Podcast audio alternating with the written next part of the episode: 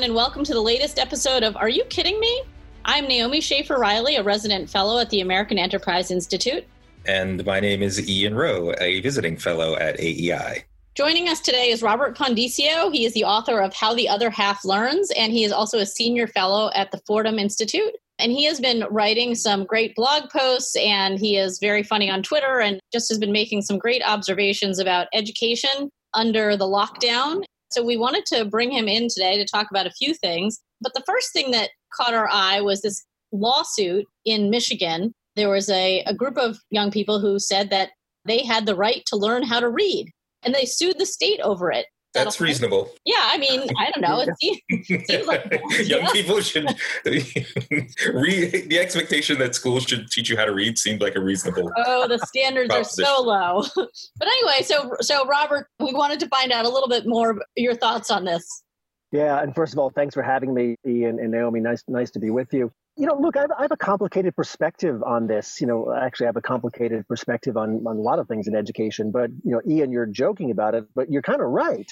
In other words, if we're going to require families to send their children into a you know a, a, state thing called a school for you know six, eight, ten hours a day, well, then they ought to be able to learn how to read by the time they're done with that, right? I mean, that doesn't seem yeah, and maybe some math. And maybe, maybe some math. math. Oh, some science. Thrown in measure. I mean, it's one of those things that you you talk to an average person about and say, wait a minute, hold on a second. Are you telling me that's not already a thing that that, exactly. that, that I might not learn how to read? But look, having as soon as you say that, you know, that's when it gets complicated.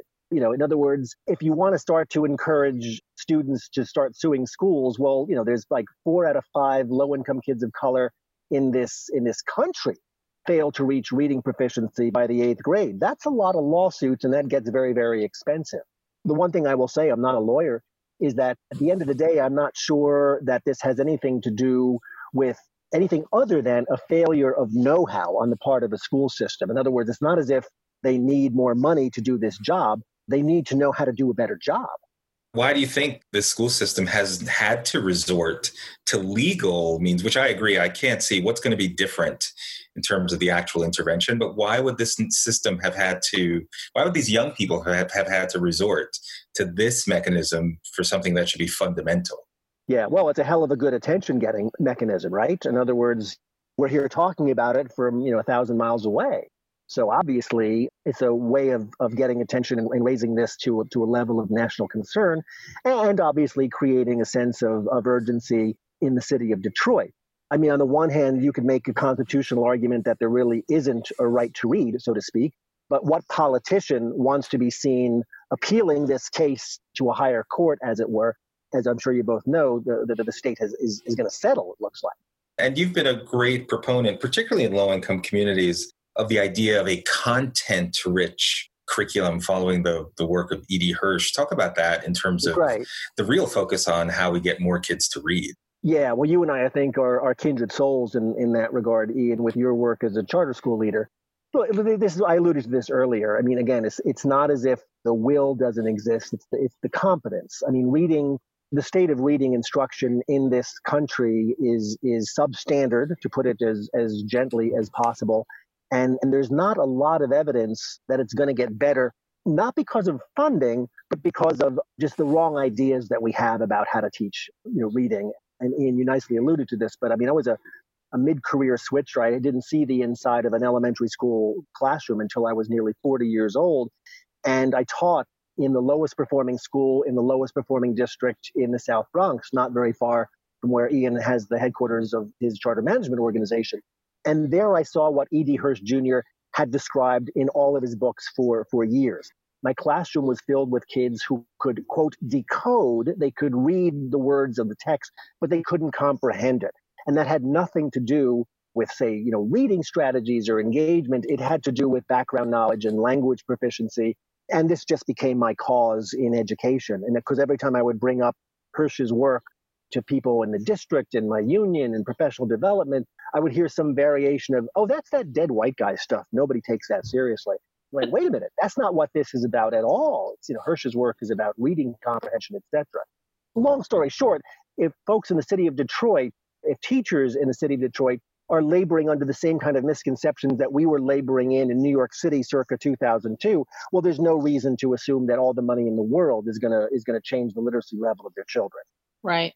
That's probably a good point at which we could pivot into a, a discussion of kind of what teaching kids to read has looked like recently under the lockdown both how much more difficult it is online and also you know some of the strategies that were being proposed. I know you were tweeting the other day about differentiation and i know that's another something that is has gotten under your, your skin as well. So can you just sort of give us a little tour of kind of what's worked and what hasn't over the last couple months yeah, that's a that's a great question, and and the list of what hasn't worked is probably a lot longer than than the list list of what what has worked.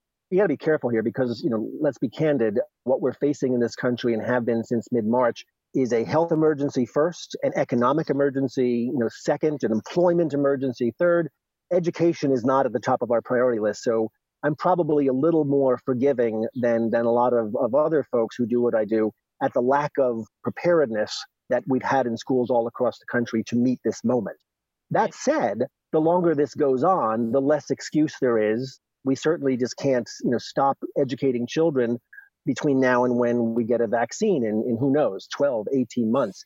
At some point, we have to to, to start making a, a more concerted effort than we have. And I don't have the data at arm's length, but there has been, you know, a lot of reportage in the New York Times and the Wall Street Journal and elsewhere that just basically illustrates the fact that that we're not really trying that hard to to do anything other than keep kids on kind of educational life support right now, if that. So what's going what's this going to look like in the fall becomes the question, and and I wish I could be more optimistic. I'm frankly quite quite dour about it because there's there's no reason to expect a K-12 system that at large fails more than it succeeds. There's no reason to expect that we're suddenly going to develop these great reserves of competence in unforeseen circumstances. I mean, that's, you know, it's very easy to say, well, we've just got to get this right. Well, there's no evidence to suggest that we know how to do that. So, in terms of what has been working, I know you wrote a little bit about Success Academies, which is what your book yeah. was about. What are they doing that is working? And yeah. what are some of the things that other schools you think might be able to copy? Those are two very, very different questions, Naomi. Right. So, in other words, what, why has Success Academy succeeded? I would argue that they have succeeded because they had the the kind of the culture and and the program in place to allow them to make a fairly smooth transition. I don't want to give the idea that it's easy. I mean, you know, all of us have a lot of balls in the air right now, so you know it's not easy. But they had a a good curriculum. They had technology in students' hands at the middle school and high school level. They have a culture of of high expectations for kids uh, culture of, of parental engagement baked in. These are the kinds of things that, that set them up for success. So it's still hard, but a lot of schools had to try to invent things like that on the fly. And, and you just can't kind of gin up a new culture overnight. So, you know, if luck is the residue of design, Success Academy's design walking into this moment set them up for a greater level of success than others. So it's easy to say, let me anticipate your next question. Well, why can't every school do what success has done? Well, because they don't have those those pieces in place. They don't have the technology in kids' hands. They don't have the set curriculum. They don't have the adult culture of high expectations. They don't have the level of parental engagement. And it's really, really hard to invent those things at a moment's notice. Well, a lot of I've certainly heard anecdotally, I think this is true in a lot of school districts. What you had very quickly after the lockdown was a set of demands placed by the teachers' unions in different districts that were sort of this is what what we are willing to do as teachers and you know you can take it or leave it the district where i live it was very much like we are not guaranteeing any kind of synchronous learning in a right. district where a friend of mine teaches she's a literacy specialist and they were told don't have any synchronous learning because the kids will record it and then you might get in trouble for something you said. Right. So, you know, there was already this kind of antagonistic culture and a sense of, you know, we are going to use this, we are not going to promise anything out of this. And I wonder, yeah. you know, how much that is a factor too. It's not just the culture in terms of the parent buy in, but also in terms of the teacher commitment.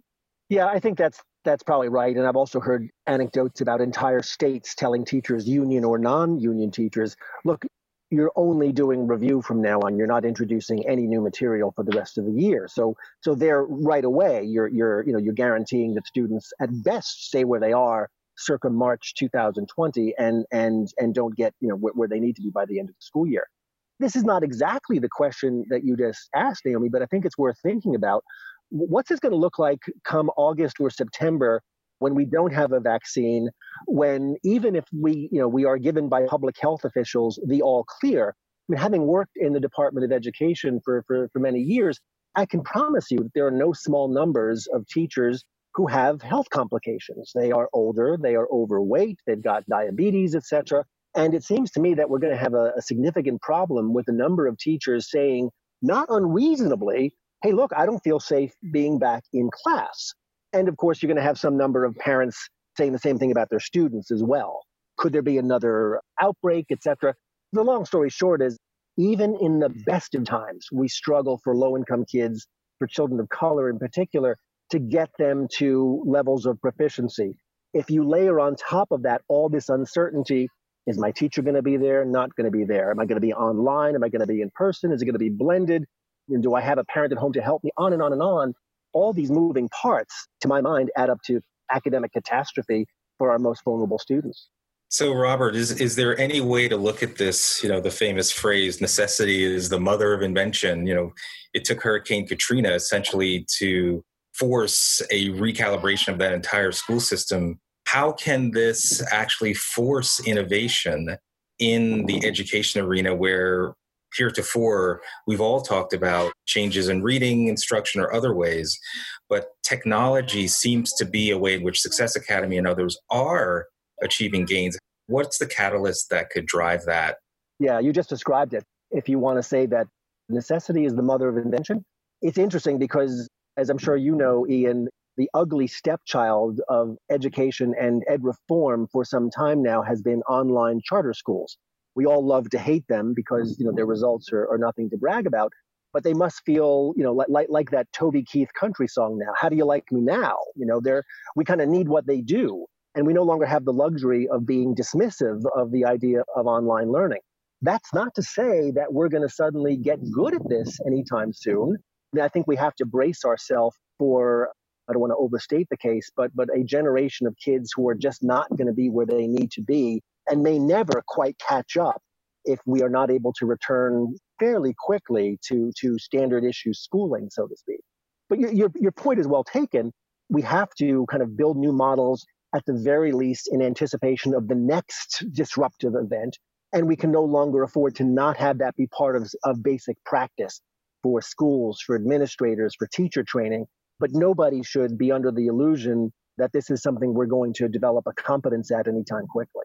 Are there certain hallmarks? I don't know whether you've been able to witness any of what's been going on on the Zoom meetings in some of the classrooms. Is there anything that you think is kind of the thing that kind of we must do going forward? I mean, it has occurred to me just watching my own kids that I wonder whether class size actually matters more with kind of online learning. It's it's kind of a a slower medium and I wonder whether it's more important to have these small groups when we're not seeing people in person or are there other yeah. kind of structural factors that are useful to think about just in terms of, you know, trying to make online learning more successful. It's a great question and I'm not going to pretend to have expertise that I don't have, but I think what as a general principle, look, you know, everything works for someone, nothing works for everyone as a general rule, children who have certain advantages, whether it's intrinsic motivation, a parent who is, you know, hovering nearby and keeping them focused, resources, enrichment opportunities, those kids will tend to do fine under virtually any setting, including sitting under an apple tree with a with a slate. But we knew this. This is not news. You know, this has been kind of what we keep learning over and over and over again. The trick for those of us in the policy world is okay, well, how are we going to be able to keep kids without those advantages in the game. That's the far heavier lift. What works on Zoom? A lot of things, you know, there have been any number of articles. I think the Times had one a few weeks ago that for some kids, remote schooling and and you know Zoom Academy, so to speak, has been a boon without question. You know, kids who want a you know a quieter, more studious setting, I'm sure it's been great for them. I would have preferred that as a kid too. But that's not the same thing as, oh, look how well this works. Let's do this for everybody. All right. Well, we are going to leave it there. I want to thank our guest, Robert Pondiscio, and encourage you all to listen to episodes of Are You Kidding Me? You can find them at the AEI website or wherever you download your podcasts. So, with that, I am Naomi Schaefer Riley. And I'm Ian Rowe. Thanks for listening.